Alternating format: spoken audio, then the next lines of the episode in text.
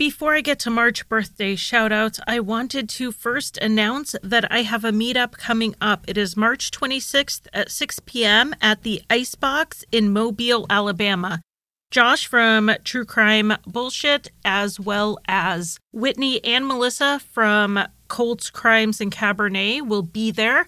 And being that I am going there, there will not be an episode next week as I prepare to take some time off. But I did have a scheduled week off where I did release an episode, so I think we're all fair here. So, again, no episode next week, but you will see me on March 26th at 6 p.m. in Mobile, Alabama at the Icebox. And with that, I want to do the March birthday shoutouts. A very happy birthday to my Patreon supporters Alex, Barbara, Brandy, Brenda, Ellen, Gretchen, Holly, Jackie, Josephine, Kathleen, Katie, Lee, Linda, Lior, Madeline, Michael, Miranda, Renee, Sue Rose, Tanya, and Tara. Thank you so much for your support. I hope you have an amazing birthday month. As always, I believe in celebrating for as long as possible. Have a slice of cake for me and happy birthday.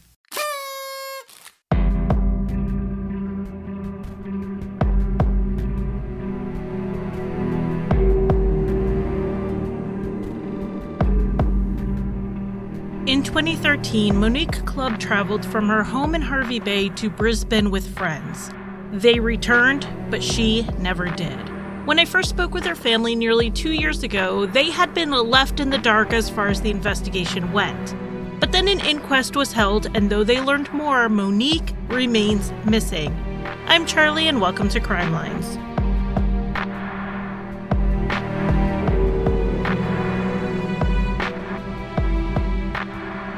Welcome to Crime Lines if you're new, welcome back if you have been here before.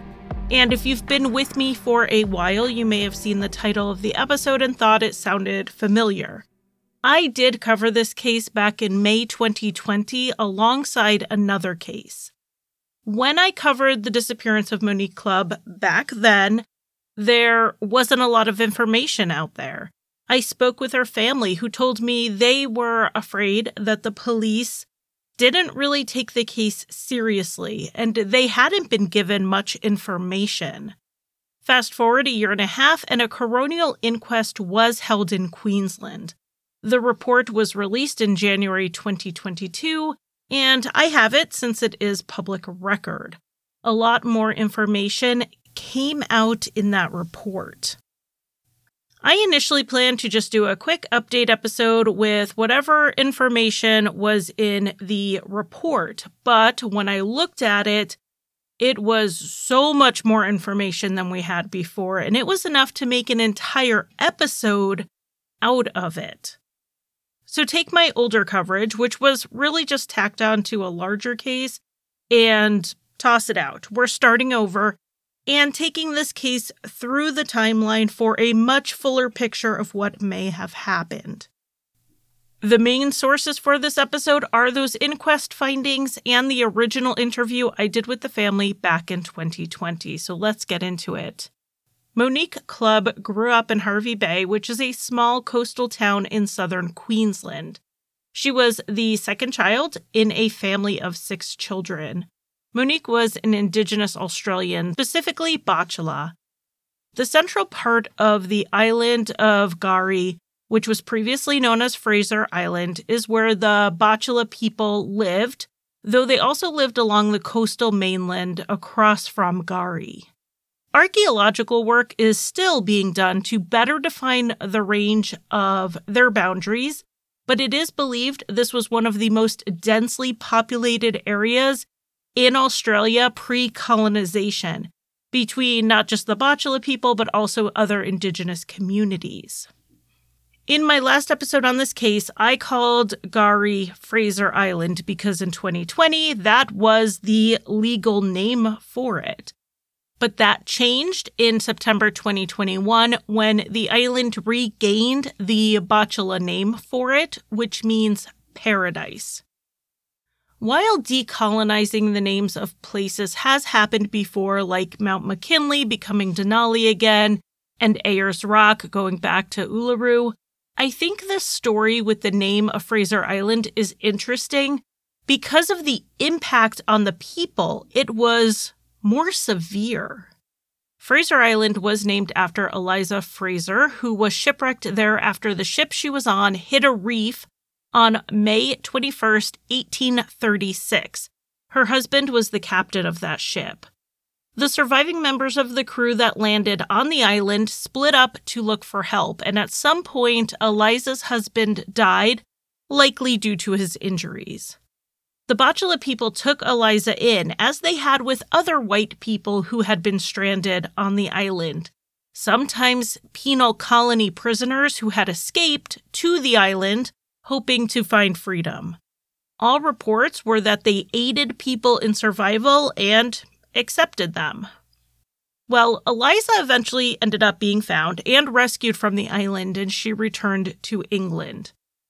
Once there, she gave a very exaggerated account of her time with the Butchulla, accusing them of being cannibals and murderous people, and said her time with them was a fate worse than death.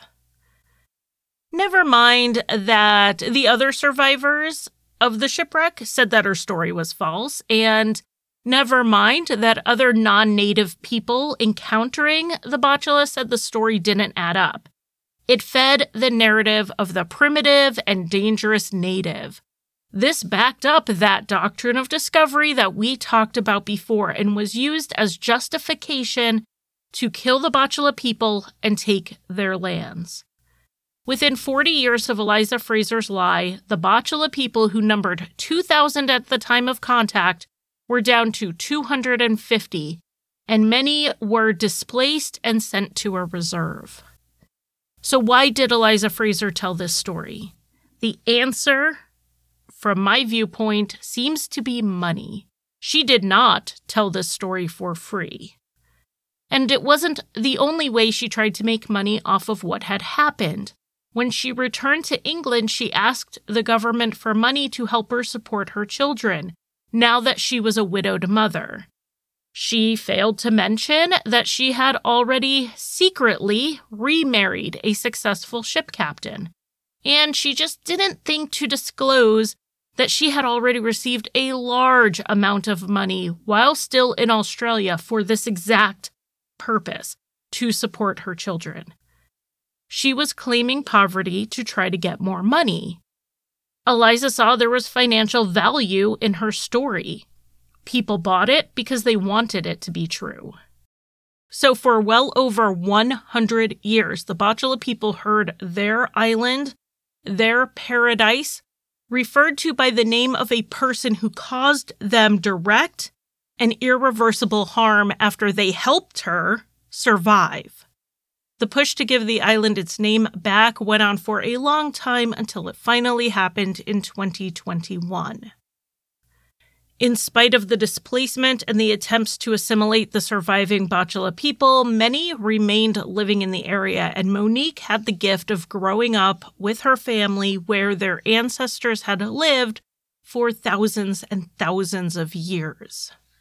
Monique's family was very close, and she was a natural leader even as a child. She would always be organizing her siblings and cousins into games and adventures. She was very athletic, very active. She loved things like trail running, especially. Monique was also, as one of the older kids, an extra set of hands with the younger children, a caretaking role she would continue as an adult. She worked at a local tavern while she lived with her mother, Sheena, and when she had this income of her own coming in, she would often spend her money on her siblings. Monique was always a good student with a really outgoing personality and a solid group of friends in high school. Everyone really expected her to go places. But then Monique was in a car accident, a very serious one. Her back and her legs were injured, causing ongoing pain. As she recovered, her doctor prescribed her pain medication that Monique became addicted to. When the pain medication was taken away, Monique did what a lot of people do and turned to street drugs. And this led her into circles with people who were not like her tight knit group of high school friends. Petty crimes and minor arrests followed, and as you can imagine, her family members were very concerned about the situation and about the people Monique spent time with. Two of the times Monique was arrested, she spent so much time in pretrial detention, over 100 days both times, that she just pleaded out to a lesser charge in exchange for time served so she could just go home. The most serious charge Monique ever faced, she wasn't convicted on. It had to do with robbing a taxi driver at knife point. It's kind of a long story, but in the end, her boyfriend told the court that he was the one who did this. And the entire time, though Monique was with him, she was trying to de escalate the situation. She was trying to get him to stop. The article I read about this in the papers made it sound like you were supposed to view this as this man taking a fall for Monique. But I see no reason why we shouldn't believe it happened the way he said. Everyone in Monique's life, her family and her friends, all said that she was very loving and funny and she was a big personality. She wasn't a violent person, and it makes sense that in that situation, she would be the one trying to calm things down. Now, the reason I'm bringing up Monique's criminal record isn't because it has anything to do with her going missing, but her family does believe it may have influenced the police's response to her disappearance. And if they didn't view her as a petty criminal slash drug addict, they may have tried harder to find her. And perhaps if the media didn't view her as a woman who got away with crime because her boyfriend took the fall, they would have pushed her story more. So let's get into the details of Monique's disappearance. While most of the names I'm using have been released publicly, I will only be using first names at this point. No one has been named even a person of interest, in this case, let alone a suspect. On June 20th, 2013, 24 year old Monique left on a trip with three of her friends Tracy, Alan, and Leighton. Monique told her mother that they were headed to Brisbane for the night. As far as Monique's mother, Sheena, knew, the plan was spontaneous and there was no real explanation for it, other than that they had some free time and they wanted to get a change of scenery. These three friends were among the ones her family didn't know well, and they weren't necessarily fans of them. So her mother did have a bad feeling about Monique going at all, but she was 24. How was Sheena going to stop her?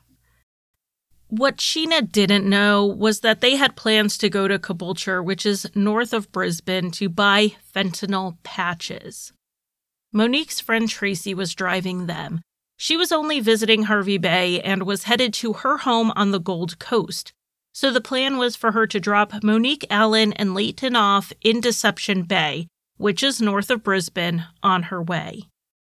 Tracy left them at a McDonald's where the three waited to meet with a drug supplier who was selling them the patches. According to the evidence given at the inquest, they waited there for five hours before the seller called and said, the box of patches he had had already sold. So Alan called a family member who lived in the area who said that he and Leighton could come and spend the night. Monique told them that she had someone coming to pick her up and then gave Alan some cash in case he did find a source of fentanyl patches. Monique was then picked up by a man named Dominic, who Monique didn't really know well, but he was the boyfriend of a friend. The next day, on June 21st, Monique and Dominic went over to the house Alan and Leighton were staying at.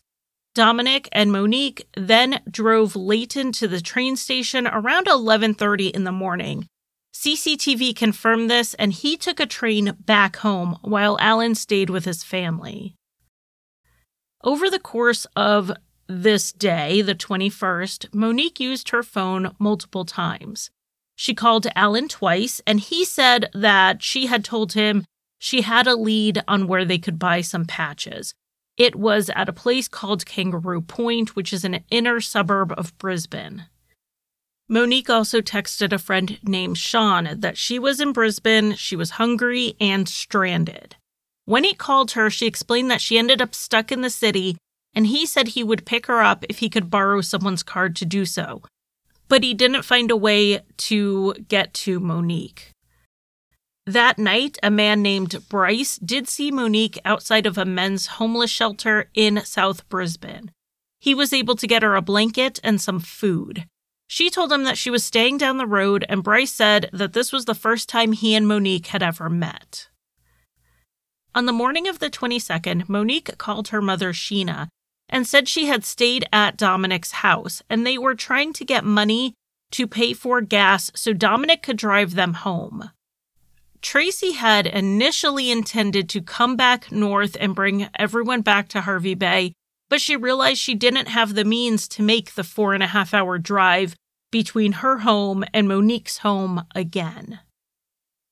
This phone call did make Sheena a little uneasy because Monique was stuck three plus hours away from home without a ride, and she was separated, it seemed, from the people she had traveled down there with.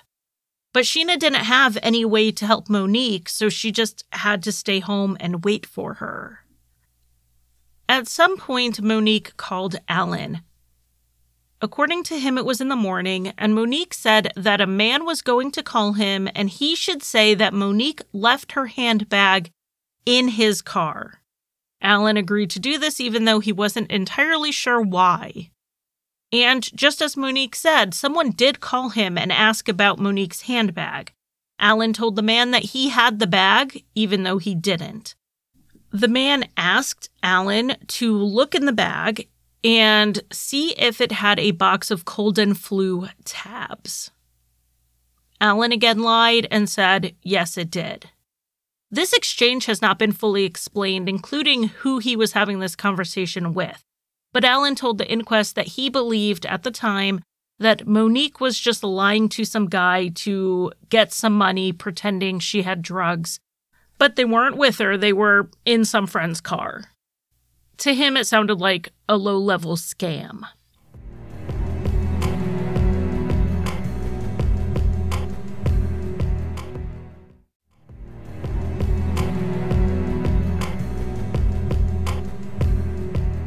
At some point after Monique had talked to Sheena, she and Dominic drove to the shelter to pick Bryce up. Dominic then dropped both of them off at the train station. They took the train to the Park Road station where they both used the public phone, but it's not clear who Monique called. After this, Monique's friend Tasha, who lived back in Hervey Bay, got a text from Monique that said, Hey, can you help me out? I'm in Brizzy sick. Natasha was a friend who Monique used drugs with, and she knew how severe Monique's withdrawals could be if she didn't use. Opioids are hard to get off of because of this. It isn't that you just don't get high if you stop, you actually get sick. It seems Natasha assumed this was what Monique meant by sick. Natasha's husband had planned to buy two of the fentanyl patches Monique was supposed to get on this trip. And he told the inquest that if Monique needed help getting home, she could have asked them for the money and they would have sent it. He also believed Monique would have known this because she would have known how eager he was to get the drugs. But Monique didn't ask for a ride or even help with a ride when Natasha and Monique talked on the phone after the text. Instead, Monique told Natasha that she went to Beenleigh by train with a man and then asked Natasha a question about the buses in one of the southern suburbs of Brisbane. Natasha didn't know anything about the buses. She also asked Natasha if she knew where Monique could get some Ritalin because the man she was with was quote, going ballistic. Natasha could not help Monique with this either. The police were able to confirm that what Monique told Natasha about taking the train to Beenleigh was true. At 11:36 a.m., Monique and Bryce took the train south to Beenleigh, arriving at 12:10. Surveillance cameras recorded them walking away from the station and towards a shopping center. In the CCTV footage, Monique was wearing sunglasses and a scarf wrapped around her head. The scarf was worn somewhat tightly, just covering her hair, so it looked initially to me like she had wrapped her hair. However, her family has indicated to the media that this was not something Monique usually did, which makes you wonder why she did it that day. The scarf and the sunglasses combo does make it look a little bit like a disguise when you figure this wasn't how Monique usually dressed. She was also wearing an unbuttoned coat and a blue shirt. The coat does look heavier than you would expect given the temperature. It was around 20 degrees Celsius, which is 68 Fahrenheit. But I think that is relative. Maybe 20 degrees, particularly if there was a breeze, felt cooler to her. I think what happened with the CCTV snapshot was that it was the only clue really released to the public prior to this inquest report. It was released because it showed what Monique looked like on the day she was last seen, so maybe it would jog a witness's memory. But when we look at it, and I do mean we because I'm including myself in this, we're hoping for some type of answer or some deduction we can make from this photo that might bring some answers. But there really aren't any in that still frame. For about 15 minutes after leaving the train station, Monique and Bryce were at the shops until 12:38 when Monique went into a medical clinic. This wasn't a walk-in clinic, but they often had same-day appointments from what I can tell online. Bryce waited while Monique was in there asking to see a doctor. Rather than giving her own name, Monique gave her mother's name. Monique's reason to see the doctor was that she was away from home and had a slipped disc in her back. She said she was experiencing pain and wanted some type of relief until she could get back home to her own doctor. Though the doctor at this clinic had some reservations, which we'll get into later, she ended up prescribing Monique diazepam, which is also known as Valium, an antibiotic, and five fentanyl patches. After seeing the doctor, Monique went and got Bryce and then went back into the pharmacy to pick up the prescriptions. However, she only filled the fentanyl one. At 2:24 p.m., Monique called Alan and told him she had patches. This was the last time Monique ever used her phone. Phone records show several phone calls that were unanswered after this. There were also text messages. These came from Ellen, her mother, and Dominic. But this was not the last time Monique was seen either by people or on CCTV. At 227, Monique went into the bathroom, likely to use the patches. Monique was an intravenous drug user, and she would use the liquid or gel medicine from the patch to shoot up. When the police saw this CCTV footage, that is what they assumed she was doing in the bathroom. Bryce said he waited for Monique, but after she took a while, he left. He was seen on CCTV at the Beenleigh station at 2:50 p.m. and then getting off the train at the South Brisbane station at 3:30. He was alone. At 2:35, while Monique was in the bathroom, Alan called her but she didn't answer. At 2:55, nearly 30 minutes after entering the bathroom, Monique was seen on CCTV leaving and she was alone. She went into a shoe store where she was acting erratically according to the employees. 4 minutes after she entered, a staff member sent a message to security to come and remove a drunk woman from the store. It took security a few minutes to get there, in which time he got a second text saying to come ASAP.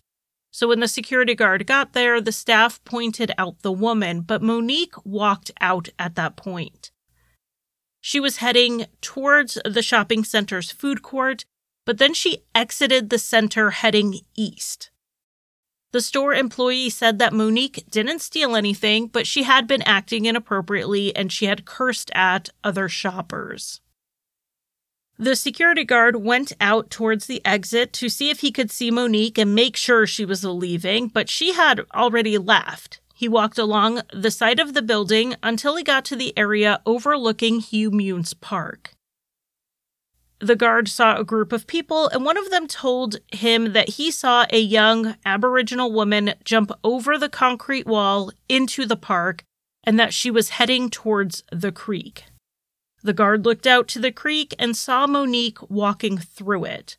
She did stumble at one point, but the water was only about a foot deep as far as he could tell. He did not see her make it all the way across. She was standing in the creek when he turned to head back to the store. He did tell the inquest that as he saw her walking away, she didn't look intoxicated to him at any point. This was the last confirmed sighting of Monique.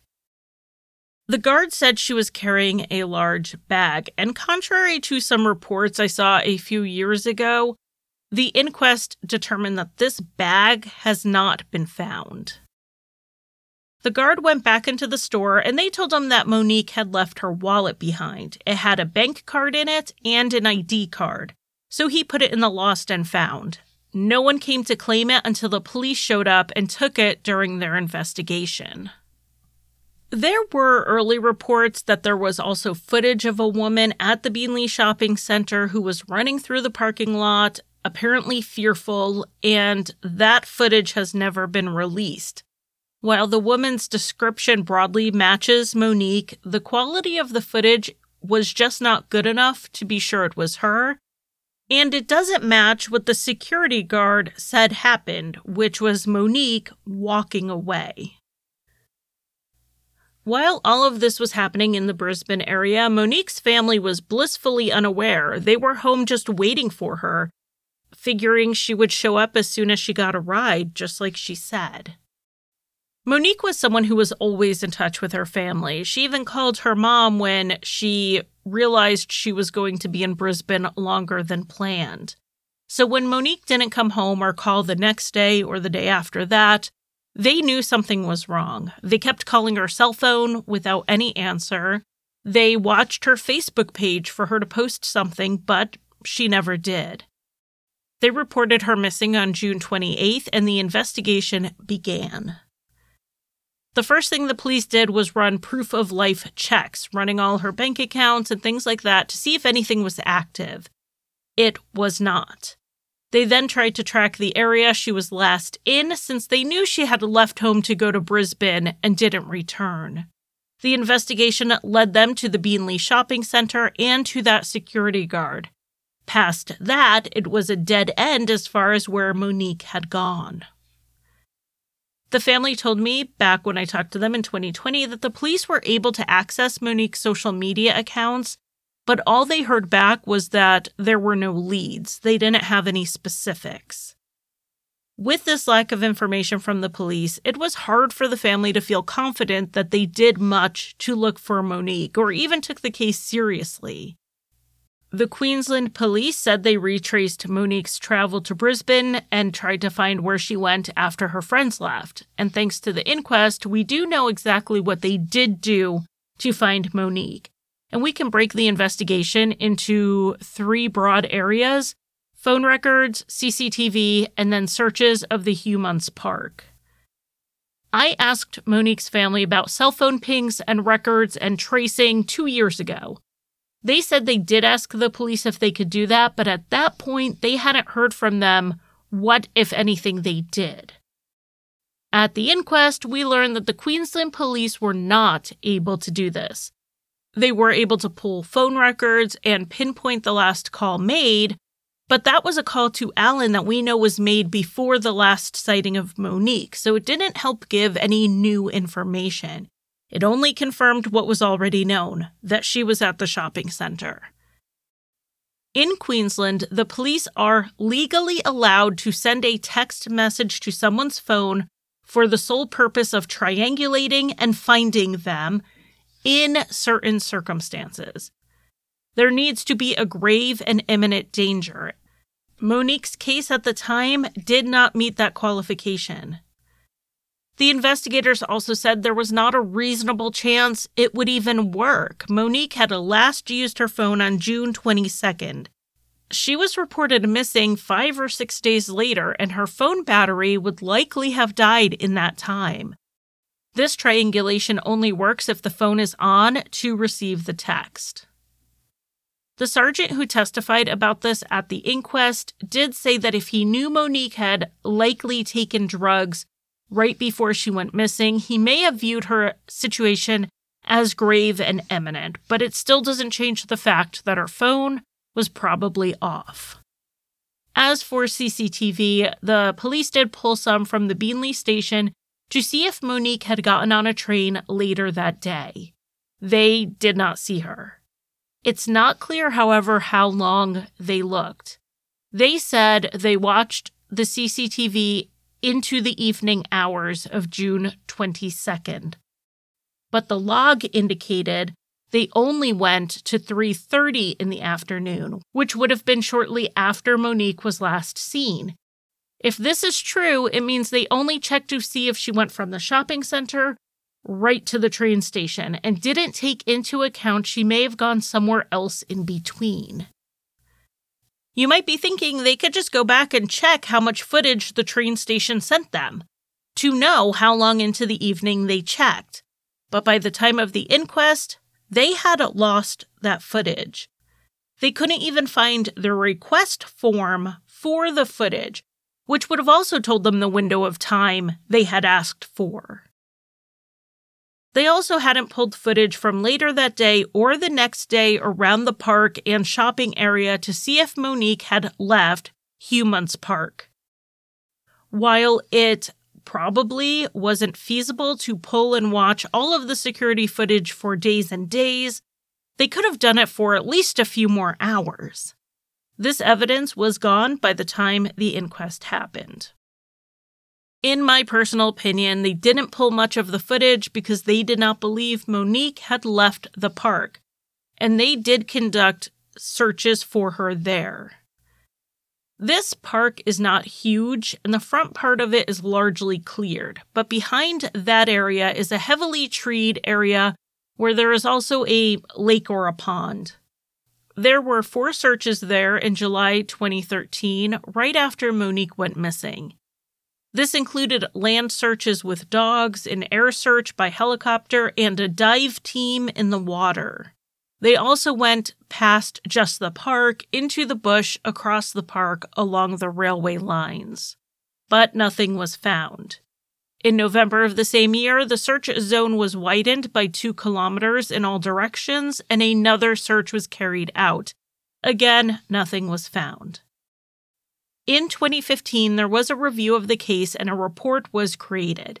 The report's conclusion was that Monique had overdosed on the fentanyl she had taken that day and died in the bushland in the park. Her remains had simply been missed by the previous searches.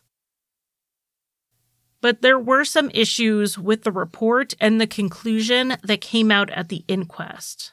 The report itself had some inconsistencies with the evidence. For one, it stated that Monique had gotten prescriptions for tramadol, diazepam, Bactrim, and fentanyl patches, and that she had picked them all up from the pharmacist. But Monique didn't do this. She, for one thing, didn't get a prescription for tramadol at all, and when it came to picking them up, she only got the fentanyl patches. The report also said Monique went into the bathroom and then came out and went into the bushland, but she hadn't. She was last seen standing in a shallow creek. There were some other small facts wrong, like saying Monique went into the women's restroom when she had actually gone into the handicap accessible one. Does that really matter to cracking this case? Probably not. However, when a case is reviewed and multiple facts are wrong in the report, it does undermine confidence in how detailed that review was. Two Queensland police experts in search and rescue gave evidence at the inquest and disagreed with the report's conclusion that Monique had overdosed and was in the park. They testified that they believed Monique would have been found on their searches of the park if she was there because these searches over the years were thorough. Not only that, Hugh Muntz Park is a well used recreational park in large part because it allows free overnight RV camping. it seems more likely than not that someone would have found her remains if they were there. They also disagreed with the idea that Monique had overdosed. For one thing, the investigators were basing that on this fact in the report that she had all these other drugs on her, which was erroneous. Had she overdosed on the fentanyl that she had taken in the bathroom, she wouldn't have made it out of the bathroom. Fatal overdoses happen in minutes or even seconds. Instead, Monique walked out of the bathroom, she went to the shoe store for at least 10 minutes, and then she walked into the park. That is in no way medically consistent with what happens with an overdose. Instead, the experts testifying at the inquest said they believed Monique had very likely met with someone either at the park or shortly after leaving it, and may have left the Beenleigh area entirely. One of the sergeants testified that had he been on the case from day one, he would have pulled more CCTV from the area, as well as checking other forms of public transportation like buses and taxis.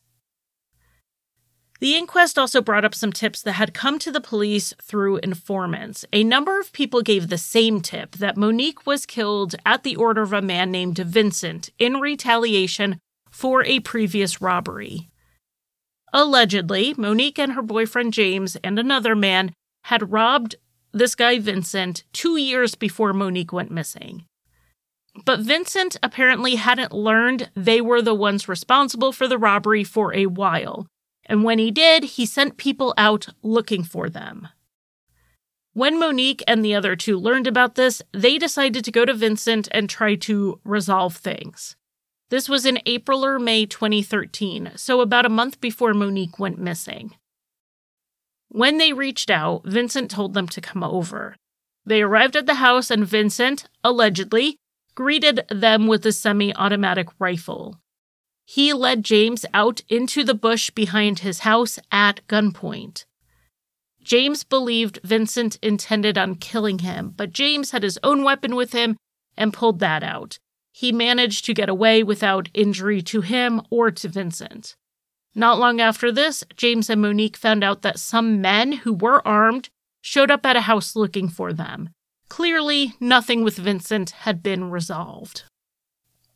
Vincent was interviewed and denied any involvement in Monique's disappearance. The police did search his home, they found nothing there, and they also had evidence that Vincent was in the Tin Can Bay area, which is a good two and a half hours north of where Monique was last seen. Another person with a tip was a woman named Christina. In October of 2013, four months after Monique went missing, she spoke with the police in a recorded statement. She said she was in the car with a man named Daniel when he took a purple suitcase out into the woods along with a bag of what appeared to be women's clothing. According to Christina, she believed Monique's body was in the suitcase. She even took Sheena, Monique's mom, out to where she saw Daniel bring the suitcase. But the story Christina gave at the inquest was not the same. She denied pretty much everything she had previously said. She did say there was a suitcase, but that it was full of clothing. So that is the bulk of the evidence the coroner heard in regards to Monique's last movements, the police investigation, and the tips that came in about what may have happened to her. But an inquest looks into all possible contributing factors to someone's death. So the coroner also heard testimony about how exactly Monique so easily got access to legally prescribed fentanyl patches. I know, at least in the US, the opioid crisis has been fueled by the overprescription of these drugs. It's awful here because doctors are now swinging in the other direction, and people who do need these medications for severe chronic pain conditions are having a harder time getting them. From what I've been reading, it seems like it was a similar situation in Australia. In fact, that's how Monique became addicted to begin with. She was in a bad accident and was given heavy pain medication. The five fentanyl patches Monique was prescribed cost less than 6 Australian dollars total, yet would have sold for 50 to $100 each on the street. The medical clinic Monique went to was somewhere she was familiar with. In March 2012, she went and was seen complaining of pain. She went back again about two weeks later and they put it in her chart not to see her again due to suspected drug seeking. So in June of 2013, over a year later, Monique went again and didn't give her own name. She gave her mother's name. And no one seemed to notice that this 24 year old was passing herself off as someone 20 years older. Monique was examined by the doctor, and while she was in the bathroom for a urine sample to rule out a UTI, the doctor went to the front desk and said she suspected Monique was doctor shopping for medication. She asked the receptionist to distract Monique while she made a call to make sure her name wasn't in the system for this issue. Of course, Monique gave her mother's name, so it wasn't flagged. The receptionist told the pharmacy that they needed to see Monique's ID prior to giving her medication. That's when Monique left, met up with Bryce, and returned to the pharmacy. Afterwards, the pharmacist told the receptionist that Monique told her that she had already shown her ID to the receptionist, and that's why they went ahead and filled the prescription. But the receptionist had not seen an ID, and that's when she went to the doctor, and they concluded that Monique had likely used a fake name to get the fentanyl patches. The doctor who prescribed the drugs also testified at the inquest, but she didn't actually remember treating Monique. She had to rely on her notes from the time. She did acknowledge that she overprescribed. At most, she should have given Monique one low dose patch for her back pain until she could get her medical records. And possibly not even that, since fentanyl patches are not very effective for treating the type of pain Monique claimed to have. But the doctor did prescribe these patches, five high dose ones, along with 50 sedatives. This is exactly what they mean when they say legal prescriptions help fuel the crisis. After all of this information was presented to the inquest, the coroner made a number of findings and recommendations, and the first one is heartbreaking. The coroner found that Monique Irene Clubb is deceased. Her family believed she likely was. She was just so close to them, and she would not have gone years without contact. But it's still hard to hear that from someone else. She also found that the cause of death was undetermined, but that based on the evidence, Monique did not overdose in the park. She did not believe Monique's remains were in the park. Between the massive searches, as well as how much traffic the park gets, she would have been found. Instead, it was likely Monique died shortly after leaving the park. She likely died in the Beenleigh area or possibly in Brisbane. The coroner then found that the prescriptions written for Monique were not appropriate. The coroner did point out some issues with the investigation into Monique's disappearance and presumed death. She said the police seemed to be working on inaccurate information. They believe that Monique was running intoxicated into the bush, but that's not what the security guard said he saw. He saw her walking. He said she didn't seem intoxicated, and she was standing in a small, shallow creek. No one saw her enter the woods. The police also didn't speak to anyone from the shoe store directly, and that's unfortunate because they were the last ones to talk to Monique. The coroner said that due to jurisdictional confusion, there just wasn't a point person or a clear lead investigator. This person would have had everyone report to them, and they could then see the bigger picture and take a critical view of what was happening. But they didn't have this. There was no one who was watching out for these gaps in the investigation, like pulling enough CCTV footage or talking to the shoe store employees. The coroner also pointed out that they didn't check the phone at the Park Road station that both Bryce and Monique used. They don't know who Monique called. They also didn't pull records for any of the people who Monique spoke to on June 22nd, the day she went missing. It's possible following any of those trails would have led to someone else who was possibly planning on picking Monique up from Beenleigh that day. They also missed the opportunity of looking at other CCTV like buses, train stations in the area, and area shops. They didn't look into taxi records to see if Monique maybe got into a cab. And without someone overseeing the whole of the investigation, these pretty big gaps were missed.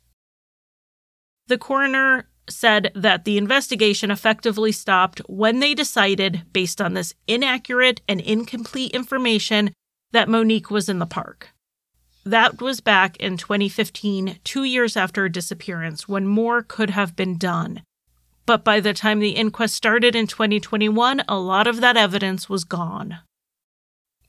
The coroner recommended that the police develop future procedures that would avoid the confusion over who was taking lead when they had a missing persons case that spanned multiple jurisdictions and multiple units. She also recommended that the police look into using more sophisticated phone locating systems. This inquest gave Monique's family and the public a lot more information about what happened and what was done in the investigation but it has not brought an answer as to where Monique's remains are or what had happened to her.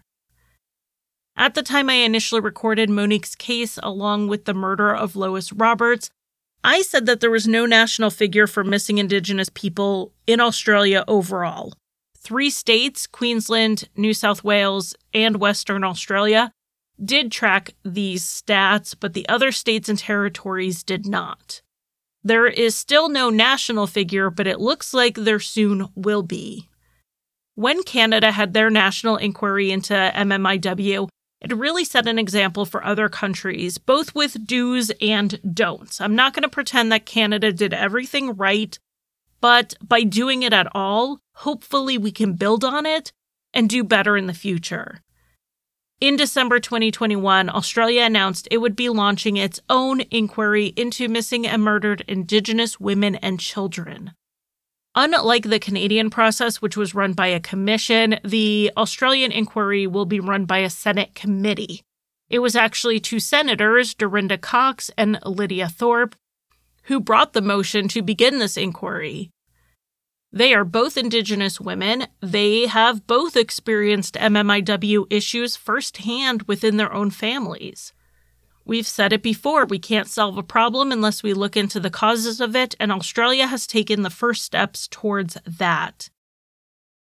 In the meantime, if you have any information on the disappearance of Monique Clubb, you are urged to contact Crime Stoppers at 1 800 333 000.